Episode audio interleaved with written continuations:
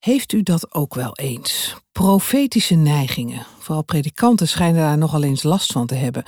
Want wie wil er nu niet eens flink af en toe de waarheid zeggen? En het is natuurlijk al helemaal mooi als je dat kunt in de overtuiging dat je namens God spreekt, of iets minder hoogdravend, met bijbels gezag. Juist de Bijbel leert ons echter dat wie zich geroepen voelt tot profeet het zwaar kan krijgen en soms ook aan zichzelf gaat twijfelen.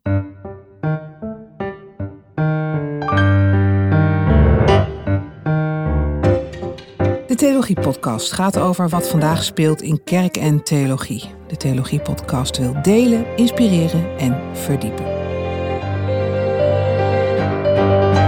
Klaas Pronk is hoogleraar Oude Testament aan de Protestantse Theologische Universiteit. Hij schreef een aantal boeken over de Bijbel en het Oude Testament en is als redacteur verbonden aan het tijdschrift Schrift, waarvan het nieuwste nummer, tegenwoordig digitaal, is gewijd aan de profeten Amos en Micha. Hartelijk welkom, Klaas. Dank je. Ja, hoe zit het met je eigen profetische neigingen? Um, het is niet voor niks dat ik dat, het nummer van schrift zo begin, uh, omdat het misschien ook al bij mezelf herken. Uh, als je op de kans wil staan, dan, dan, dan krijg je soms wat nare neigingen of, of rare neigingen om die positie uh, uit te buiten om mensen toch flink de waarheid te zeggen. Meestal slik je dat in, want je pastorale grondhouding verbiedt dat. Maar, maar, maar, soms kan je het haast niet houden. Dan, dan wil je toch eens echt wel zeggen waar het op staat. En nou, je kent het zelf misschien ook wel. Uh, de plek waar je staat en misschien het, het ambtsgewaad uh, dat, dat, je aan hebt, uh, verleent je een zeker gezag. En, en, en, dat wil je gebruiken ook. Mm. Vooral bij dingen die, die hoog zitten, dingen die gezegd moeten worden, die je misschien niet zomaar zo zou zeggen. Maar dan wel. Maar, maar dan wel. En, en je herinnert je wel uit je eigen praktijk als predikant dat je dat wel eens gedaan hebt ook. Uh, meestal houd ik maar in. Oké. ja. Maar, maar soms denk ik wel eens, uh, het, moet wel, het moet wel eens een keer ergens over gaan. Dus, dus dat je zegt van nou, uh, het moet niet, niet, niet al te gezapig. En misschien het, het meeste, en, en, dat is denk ik wel goed, goed, goed bijbels, als je het gevoel hebt dat, dat mensen niet, eerlijk zijn. En in de kerk is dat een van de grootste zonden, de, de zonde van de schijnheiligheid.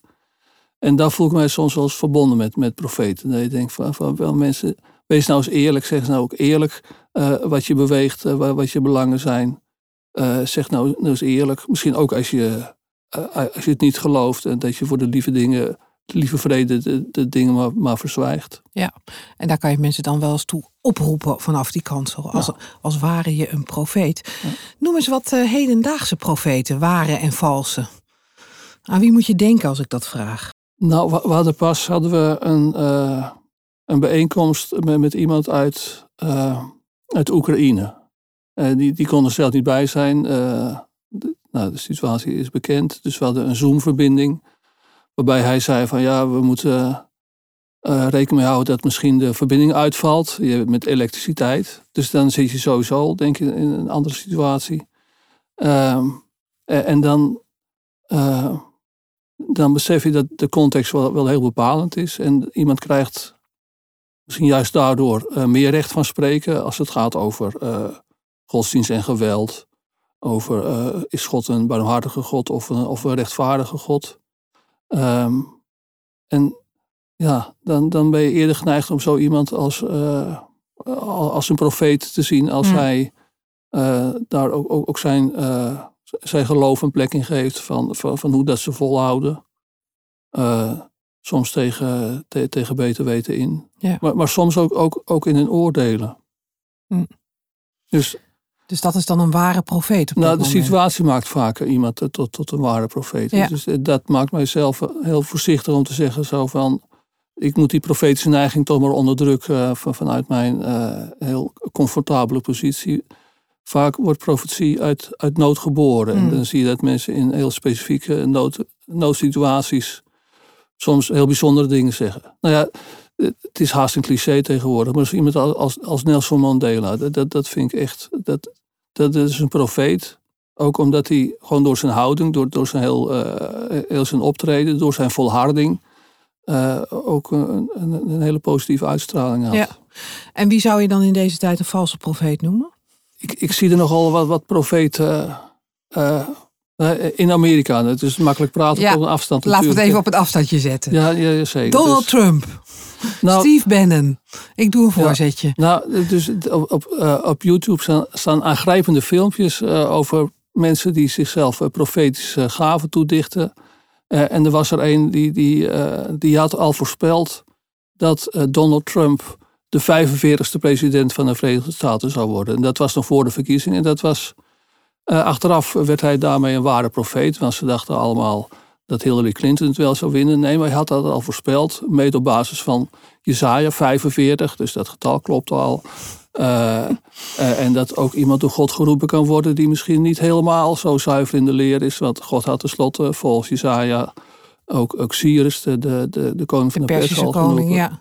En nou, dat was dan de, de ware profeet. Diezelfde ware profeet dacht van, nou, ik weet nou hoe het zit. Dus die kreeg ook weer een visioen dat eh, Donald Trump zeker ook de tweede termijn zou halen. Hmm. Eh, maar goed, dat, dat lukte dus niet. Dus eh, nou moest hij bekennen, dat blijkbaar had ik het verkeerd gezien. En tot mijn verbazing, eh, hij gaat gewoon door. Dus hij schoof weer aan bij een of ander praatprogramma in Amerika. Nou, daar was onze profeet weer. Hij liet zich Hij had- niet weerhouden. Wel, nee, hij had weer een visioen gehad. En, en nou ja, het kenmerk van de valse profeet is natuurlijk dat ze zeggen wat ze zelf ook al vinden. En dat dan eh, God in de schoenen schuiven. Nou, de, de, de nieuwe editie van Schrift gaat over profeten. Dan niet over deze Amerikaanse. Jammer eigenlijk wel. Was toch ook wel leuk geweest. Maar die in het Oude Testament. Een heleboel hebben we er daar. Wat zijn de ware profeten in het Oude Testament? Zijn er, zijn er bepaalde kenmerken waaraan je moet voldoen om daaronder te vallen? Eh, dat je profetie uitkomt, dat is eh, een goed Bijbels kenmerk waar je dus eh, op het moment zelf echt helemaal niks mee kan. Want eh, als de ene profeet het ene zegt, de andere profeet het andere, hoe onderken je dan de ware? Ja, op dat moment Weet je dat is- niet? Is, Nee. is, is dat heel lastig. Een kenmerk van de valse profeet is wel vaak dat die de machthebbers naar de mond praten. Dus daar kun je ze vaak wel een beetje aan herkennen. Maar, maar soms is het ook lastiger. Ja. Dus eh, ik heb zelf een artikel geschreven over Micha. Die eh, denk ik door velen als een valse profeet gezien zal zijn. Want In zijn eigen tijd. in zijn eigen tijd. Ja. En misschien zelf ook al gedacht had, jongens, ik heb het helemaal misgehad. Eh, en pas eh postuum, dat is vaak het lot van profeten, dat ze pas postuum gelijk krijgen. Dat ze pas achteraf zei, dat, dat Jeremia zei van, van Micha, hij had toch gelijk gehad. Maar in zijn eigen tijd zei hij van ja, hij, hij voorspelde dat Jeruzalem onder zou gaan vanwege de, de, de grote zonde, want de Assyriërs stonden voor de deur. En nou ja, God mag weten hoe. Die, die Assyriërs die, eh, die moesten eh, eh, eh, wegtrekken. Dus die konden hun belegering niet voortzetten.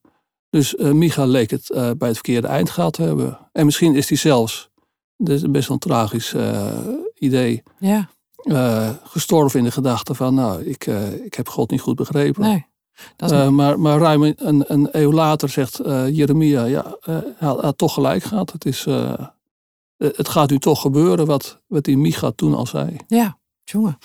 Ja, dus soms maak je het zelf niet eens mee als profeet. Dat, eh, dat het ook werkelijk uitkomt wat je hebt geprofiteerd. Ik denk het heel vaak zelf. Ja, eh, eh, nou is het zo, de profeten uit het Oude Testament, voor zover ik ze ken, ik ben geen deskundige, zijn het meestal profeten die niet de goede dingen aankondigen, maar het onheil, eh, oorlog, ondergang, hongersnoden, oordeel van God. Ehm, hebben we ook een categorie fijne profeten? Die ja? ja, ja, zeker. Nou, die, die, diezelfde Micha, eh, die, die is ook bekend van het, het visioen wat vaak eh, alleen van bij Jezaja geciteerd wordt. Maar Jezaja citeert waarschijnlijk Micha over eh, de, de Sion, Jeruzalem, als centrum van de vrede. Dus dat de, de, de volken op zullen trekken naar Jeruzalem niet om het te belegeren, maar om daar de, de wet te leren.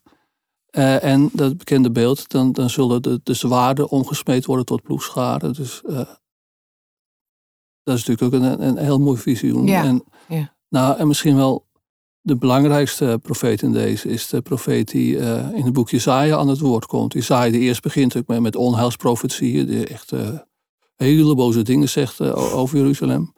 Ehm, maar dan vanaf hoofdstuk 40 zegt van nou, dit is wel helemaal misgelopen. tempel verwoest in ballingschap. Ehm, maar eh, God laat zijn volk niet vallen. Er is, er is een nieuw begin. En, en sterker nog, eigenlijk is dat het hart van de, de oud-testamentische, misschien ook wel, wel de Bijbelse theologie. Dat je zegt, juist op het dieptepunt beseffen dat dat niet het einde is, maar dat er eh, een doorgang is of, of een opstanding. Mm. Uiteindelijk is dat, denk ik, de, de kracht van de profeten. Ja, dus niet het onheil staat centraal. Het wordt wel benoemd, maar uiteindelijk gaat het dan toch weer over de Ja. redding en het heil wat er ook weer is. Ja. Ja. Een profeet als eh, eh, Amos, daar schrijven jullie ook over in het, eh, in het tijdschrift. Die heeft het heel erg over economie. Ja. Over de, dat vind ik wel heel grappig ook om te lezen. Je denkt, het lijkt alsof hij het over onze tijd heeft, over ongelijkheid. Ehm, dat zijn ook wel, als je, ik, ik moest ook denken aan hedendaagse profeten die dan bijvoorbeeld ageren tegen, eh, tegen de Europese Unie, tegen George Soros, tegen economie en allerlei complotten vermoeden. Kun je, kun je die op één lijn stellen met elkaar of heeft Amos het wezenlijk wel over iets anders dan? Nou, eh, Amos zit meer in de lijn van Karl Marx, eh, denk ik. Oh, Eh, kijk, ja. ook interessant. Ja, ik weet niet of ze eh, Bien Antoine de Soutrouvé ensemble... nee, dat zou een heel interessante combinatie kunnen zijn. Ja, ja. Nee, dus Amos die, die ergert zich groen en geel eh, aan het feit dat er zoveel ongelijkheid is en die niet eerlijk is. Dus het is een soort begin van de eh, bezitseconomie. Dus dat, eh, dat wie bezit heeft, zijn bezit vermeerdert. En wie niet heeft, het ook nog kwijtraakt. Dus, dus, dus de, de gelijkheid, die gaat verloren. Nou, iets, iets wat je in onze tijd natuurlijk ook zo ziet. Dus, dus mensen met heel veel geld, die krijgen vrij makkelijk eh, nog meer geld. Eh, mensen die moeten ploeteren om een, een dagelijks bestaan eh, bij elkaar vergaard te krijgen, die hebben het steeds moeilijker. En die, die oneerlijkheid, die soort, oh, soort ingebakken zit in het economisch systeem, daar, daar leggen ze de vinger bij. Ja, ja, en dat Amos doet dat, Karl Ja. Marx doet dat. Ja. Je zou misschien kunnen zeggen dat klimaatactivisten van Extinction Rebellion, moet ik even aan denken, die dan natuurlijk specifiek op, op het klimaat concentreren, dat, die, dat die misschien dan zelfs een soort functie hebben als Amos ook in die tijd. ja, ja. zeker. ja. En dus ook eh, heel duidelijk aanwijzen van eh, welke belangen speelden nou een rol. En wanneer komen mensen nou pas echt eh, in beweging. Het wordt nou kouder. en dan gaan mensen opeens bedenken zo van nou misschien wordt het to- toch eens tijd om aan onze, gasrekening te gaan denken. Elektriciteitsrekening. Eh, de, de zonnepanelen zijn niet, eh, niet aan te slepen. En was het nou omdat mensen zich zorgen maken over het milieu? Of omdat ze nu denken van nou, het wordt nou misschien nog wel rendabel om die, eh, die dingen ook op mijn dak neer te zetten. Dus laten we ons toch weer door geld drijven. Ja, Hebben de oude profeten daar ook iets over te zeggen? Want- ja, ja zeker. Dus, dus juist profeten als, als Amos en Micha zeggen van nou, is dat nou je drijfveer? Nou ja. Want je zou kunnen denken misschien dat geld in onze samenleving een nog grotere rol speelt dan in de tijd waarin deze profeten optraden. Maar daar zie je toch ook wel parallellen mogelijk. Ja, zeker. Misschien dat mensen juist toen wel meer nadachten over, eh, eh, over bezit. Dus dat je een soort overgang hebt van een cultuur waar iedereen soort, soort zelfvoorzienend is, eh, zijn eigen boerderijtje heeft als het ware. En, en dan gaan ontdekken zo van ik kan wel meer produceren dan ik zelf nodig heb en dat kan ik gaan verkopen. Dus, dus nog echt idee hebben van, eh, ja, van geld eh, en, de waarde van, van, van hoe dat, dat werkt. De, Ja. de meerwaarde en eh, ja, wa- wat doe je met die, die overschotten die je op die manier creëert. Ja. En daar zeggen die profeten van dat is niet hetgene waar je het van moet verwachten. Ja. We hebben eigenlijk, als ik het zo hoor, hebben we eigenlijk nog wel meer profeten nodig in onze tijd. Ja, ja. En die dominees die mo- moeten zich een beetje inhouden van jou. Hoe moet dat dan? Wie moet dat dan gaan doen? Die rol op zich gaan nemen. Nee, ik, weet, ik weet niet of dominees eh, zich in moeten houden. Nee, maar je zei zelf, ik slik het vaak in als ik iets zou willen zeggen. Ja, ja.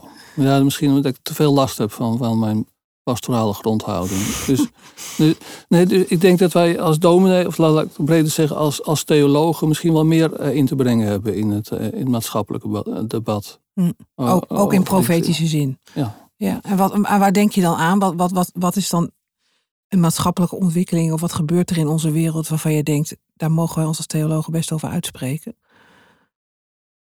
Nou, meer, meer oog krijgen zo van, van, van, van het eigen belang. Eh, bij, bij, de, bij de dingen die gebeuren. Dus eh, eh, wat zijn nou onze drijfveren? Ik noemde net al even bij de, Bij de, energie, de, ja. de klimaatdiscussie of over uh, de, de, de migratie, de, de, de asielzoekers. Wat, wat, wat drijft ons nou? Wat zijn nou onze uh, motieven? Uh, zijn we vooral bezig om onze eigen belangen te beschermen en, en te bewaken? En, en hoe ver ga je daarin? En, en hoe eerlijk ben je daarin?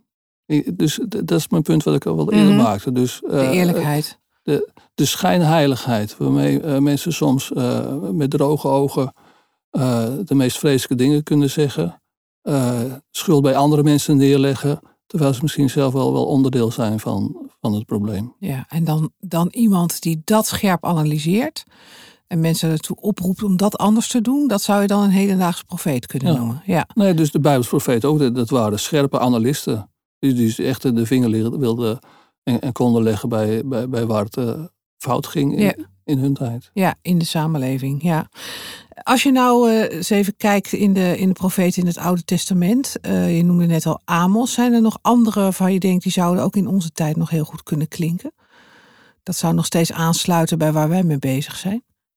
Ja, nou Jeremia is natuurlijk ook een, een, een hele goede profeet. Dus die die zelf uh, het lijden aan de, aan de lijf uh, ervaart. Dus die, uh, die dat niet uit de weg gaat. En niet voor niks zijn ook de, de klaagliederen aan hem toegeschreven. nou, historisch misschien ligt dat wat anders. Maar, Mm. maar ook zijn eigen profetie zie je goede voorbeelden daarvan. Dat hij, dat hij zelf helemaal in opgaat. En dat hij niet op een afstand zegt van, van hoe het zit. Maar, maar dat hij zelf ja, een onderdeel daarvan is. Dus, Is- uh, dus ja. een, een echte profeet, die, die staat niet alleen op een afstand te praten, maar die, die, die is onderdeel van datgene wat hij aan de orde stelt. Ja, dus je kan niet een profeet zijn die in, je, in, in, in, in zijn of haar comfortabele huis de samenleving beschouwt en daar wat over zegt. Maar je moet er zelf ook aan lijden, aan, aan waar je het over hebt. Is dat ook een kenmerk? Ja, ja je moet er leiden. Het is, eh, je ja, moet, nou je, ja. Ja, je moet ook op. Dus dat gebeurt ook wel eens. Hè. Dus, en dat is meer een nieuwtestamentisch ding trouwens. hè. Dus mensen zeggen van ja, het, het lijden, ik leid met Christus. Dat, dat is heel mooi, maar dat, kun je, dat moet je niet gaan organiseren. Dat heeft ook iets, eh, eh, iets, ge- iets geforceerd. Ja, maar je zegt wel, je kan niet profiteren over iets wat jou zelf helemaal niet raakt. Nee, nee. Dus er moet wel een soort verbinding zijn tussen Ja. hetgene waar je het over hebt en, wat, Ja. en je eigen leven. Ja. Ja. Nou, je ziet bij Bijbelsprofeten dat ze er vaak ook last van hebben. En eh, het is ook helemaal niet leuk om profeet te zijn. Dus zo gauw je denkt van ik, ik ga ze lekker de waarheid zeggen. Nou, dan, nou, dan, ben je misschien toch te veel een, een, een buitenstaander. Want eh, de profeten in het Oude Testament, daar loopt het heel vaak ook niet goed mee af, toch? Nee, nee. Vertel daar eens wat over. Nou, eh, dus ze krijgen veel, eh, veel, veel tegenstand. Dus van Amos wordt gezegd van nou, eh ga terug waar je vandaan komt. Die was vooral in het, het noordelijke rijk aan het profiteren. En hij kwam uit het zuidelijke. Dus zeg maar nou, Terug naar eigen land, jij? hup naar België, jij, jij hoort hier niet. Ja. En, en, en nou, Jeremia die dreigde zelfs eh, terechtgesteld te worden. En toen moest hij zeggen, ja, dat is een oude profeet die dat eerder ook gezegd had. Dus toen moest hij Micha aanhalen om, om zelf eh, het vegenlijf te redden. Ja. Dus, eh, en, en profeten hebben ook vaak, die zijn helemaal niet blij dat ze, dat ze in die rol zitten. Dus die zeggen, nou, nou, liever niet, het kost, kost mij veel te veel. ja. Het is, het is niet iets wat mensen nou graag op zich nemen, die taak. Nee. Nou ja, dus, dus daarom stoorde ik mij aan die Amerikaanse profeten. Die dan eh, gezellig aanschuiven en eh, Jij vond dat ze de taak wat te makkelijk op zich namen. de, de furoren mee maakten. Ze, ze, mij- leden niet genoeg, Klaas. Nee, dat was het gewoon. Ja. Wat, eh, wat kunnen we allemaal lezen in schrift in deze, in deze editie? Jouw Nou ja, artikel? We- Ja, het over Micha. Het meest gaat over, over Amos. Dus dat is. Zijn geschiedenis wordt neergezet. Eh, Bob Becking schrijft er mooie dingen over. Eh, Rudy Vermoeren uit België, die, die schrijft eh, ook over, over, over zijn visioenen.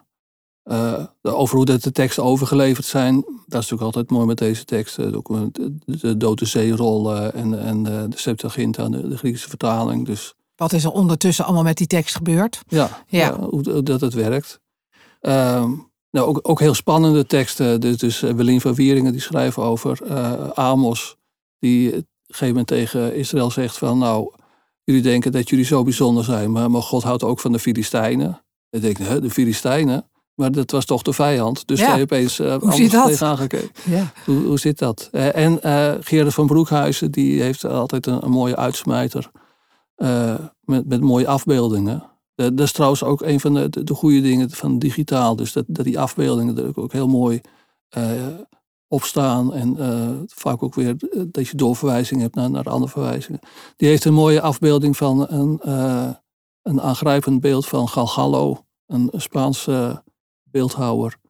Eh, zo, zo moet je nou een profeet zien. Dus dat, dat het niet alleen bij woorden blijft, maar ook. Uh, oh, en beschrijf dat beeld eens. Wat, wat zie je daarop? Dus uh, het staat in Antwerpen.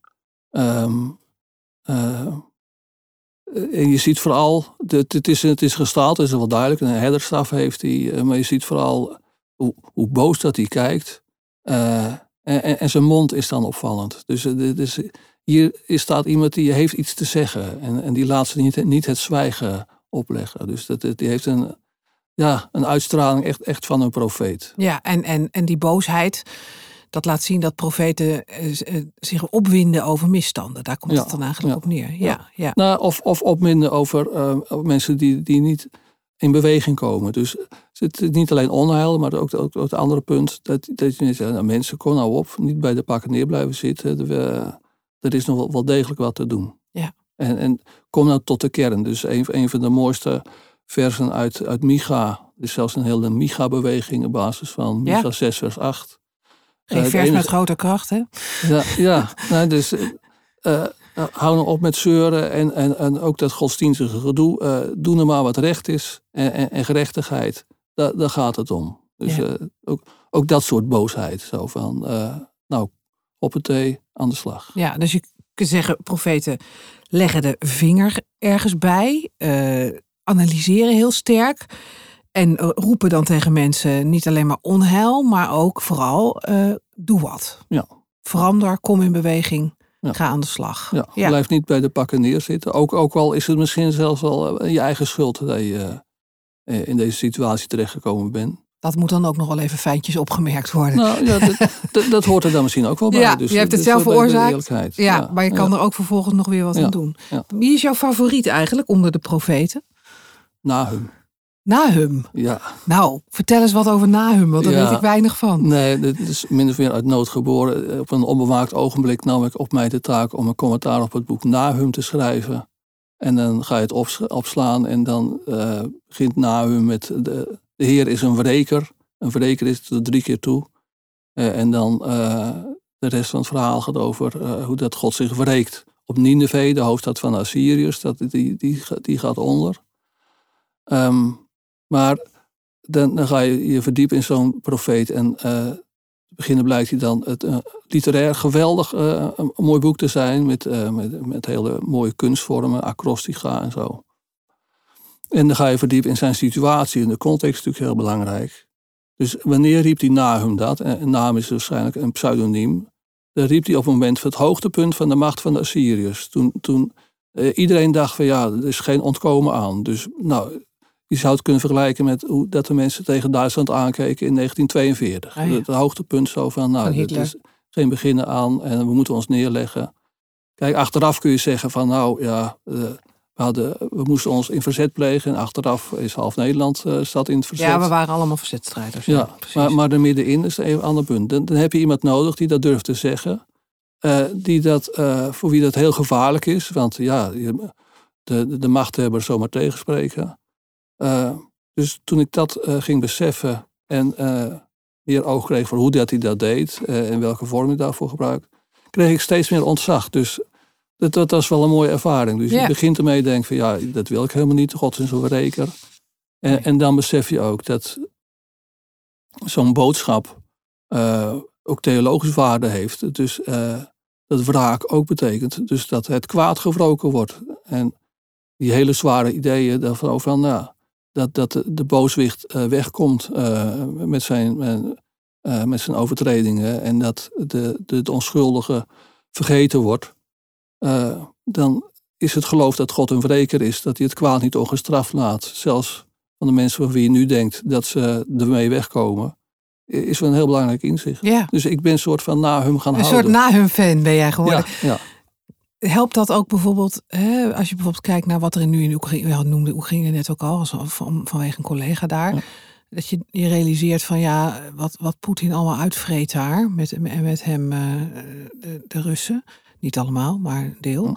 Dat is uiteindelijk komt dat ooit aan het licht en zal dat ooit ook bestraft worden. Is dat, dat de, de troost die daarin zit? Ja, daar moet ik aan sterk aan denken. Dus uh, ik, uh, we volgen vaak Zelensky wat in, in zijn, uh, zijn toespraken. En ik aarzel om, om hem een profeet te noemen, maar die, die gedachte daarin dat je blijft geloven en hopen dat, dat het, het kwaad niet vergeten wordt, dat heeft ook een aantal keren zo gezegd. En dat je ook anders na gaat denken over vergeving. Je moet niet te snel roepen zo van, van vergeving, verzoening. Er moet ook, ook, ook gerechtigheid geschieden. Ja. Daar zit wel die, diezelfde drive achter. Ja. ja. En dus is zo'n hele heftige tekst van Nahum. En die, ik heb hem trouwens ook nog niet vaak gebruikt in, in kerkdiensten, zit ik nee. nu te denken.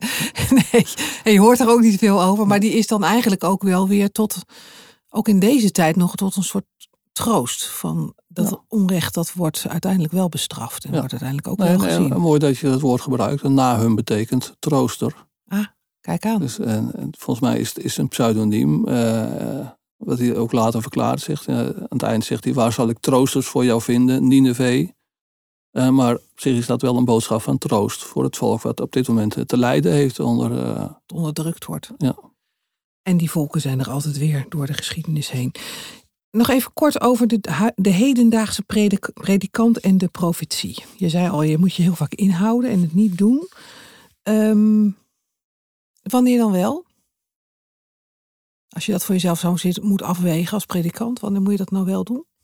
als, als predikant, um, zeker als de kans voor staat, uh, als je preekt, dan, dan, uh, dan, lees je uit de Bijbel en je zegt, nou, het, uh, woord van God, en wij danken God dat, dat wij die tekst nog steeds mogen hebben. Is, is de uitdaging om dat, dat woord op een of andere tot leven te roepen. de, de, de inspiratie die het ooit was, opnieuw eh, een plek te geven. Ja. Ehm, nou, dat heeft iets, iets van, van het profetische. Het hangt een beetje van het onderwerp af natuurlijk. Ehm, maar, maar, dat je niet uh, te snel water bij de wijn doet, te, te, te snel te, te, makkelijk maakt. Uh, het aandurft ook, ook om, om spannende dingen aan te roeren. Hm. Dus uh, nou, de vaak discussie. Nou, uh, politiek op de kansel, uh, ja, ja, mag dat niet. En eh, voor de lieve vrede zijn we bereid heel veel te op te offeren. Um, maar, maar dat je daar ook, ook grenzen aan stelt.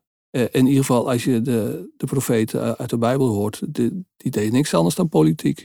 Nee, dus precies. dan, die hadden het wel over de machthebbers. Ja. ja. Ja, dus dat je dat wel kan benoemen ook misschien als dat nodig is. Ja, en, en wat is politiek? Eh, alles is politiek. Eh, maar goed, je kunt het ook over, over kerkpolitiek hebben. Zo van, wat is er? Ja. En, en, hoe eerlijk is er?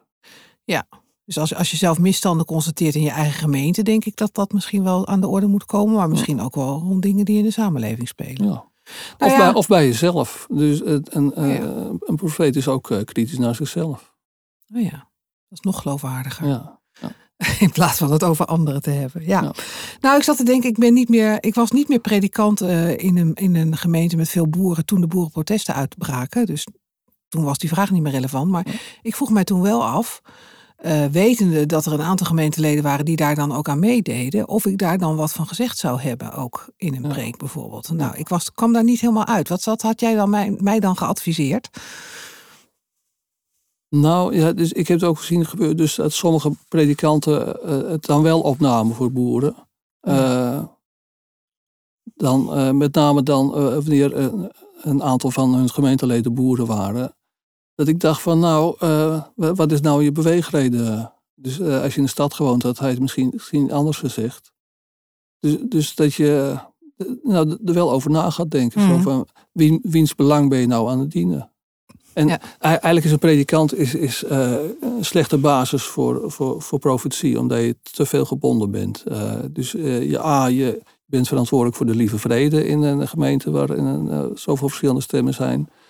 en B, je wordt erdoor betaald. Nou, tegenwoordig is het wel een soort centrale kas. in de tijd dat ik dominee was in de gereformeerde kerk, was altijd het dieptepunt van het jaar dat de, de begroting besproken moest worden. En er was er altijd weer iemand van hoe duur is zo'n dominee eigenlijk? Terwijl jij daarbij zat. Wat, ik erbij zat. Dus dan, over belangenverstrengeling. Dus dan, ja, je bent er niet helemaal los van. Nee, precies. Dus eigenlijk moet, je iemand, moet iemand van buitenaf zou dat dan moeten zeggen. Ja. En jij niet eens zozeer. Ja, en die dan vaak ook weer niet geaccepteerd wordt. Want ja, profeet van buitenaf wordt, wordt niet geëerd. Sowieso niet. Goed. Nou, in ieder geval een interessante editie van schrift uh, die uh, jullie gemaakt hebben. We gaan hem, uh, gaan hem lezen. Dankjewel Klaas Spronk voor je aanwezigheid hier en een inkijkje in, in de profeten. Uh, dank. En uh, als u meer wilt lezen over de rijkdom van, van die profeten uit het Oude Testament, ga dan naar een speciale themapagina die gemaakt is op www.theologie.nl/slash profetie. Daar staan een aantal actuele artikelen over dit onderwerp bij elkaar. En lees natuurlijk gewoon het tijdschrift Schrift, want daar staan al die artikelen in waar we over gesproken hebben.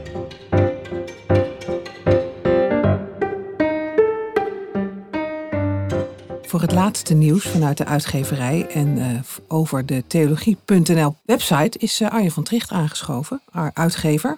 Welkom Arjen. Uh, ja, theologie.nl, daar gaan jullie het nodig aan doen in 2023, heb ik begrepen. Vertel. Ja, theologie.nl bestaat nu ruim twee jaar. Ja, twee jaar alweer, zo hard gaat het. En ehm, we hebben in die tijd al ontdekt dat er een aantal beperkingen zitten aan de eerste versie van theologie.nl. En dat was vooral ook de, de leeservaring. Hm.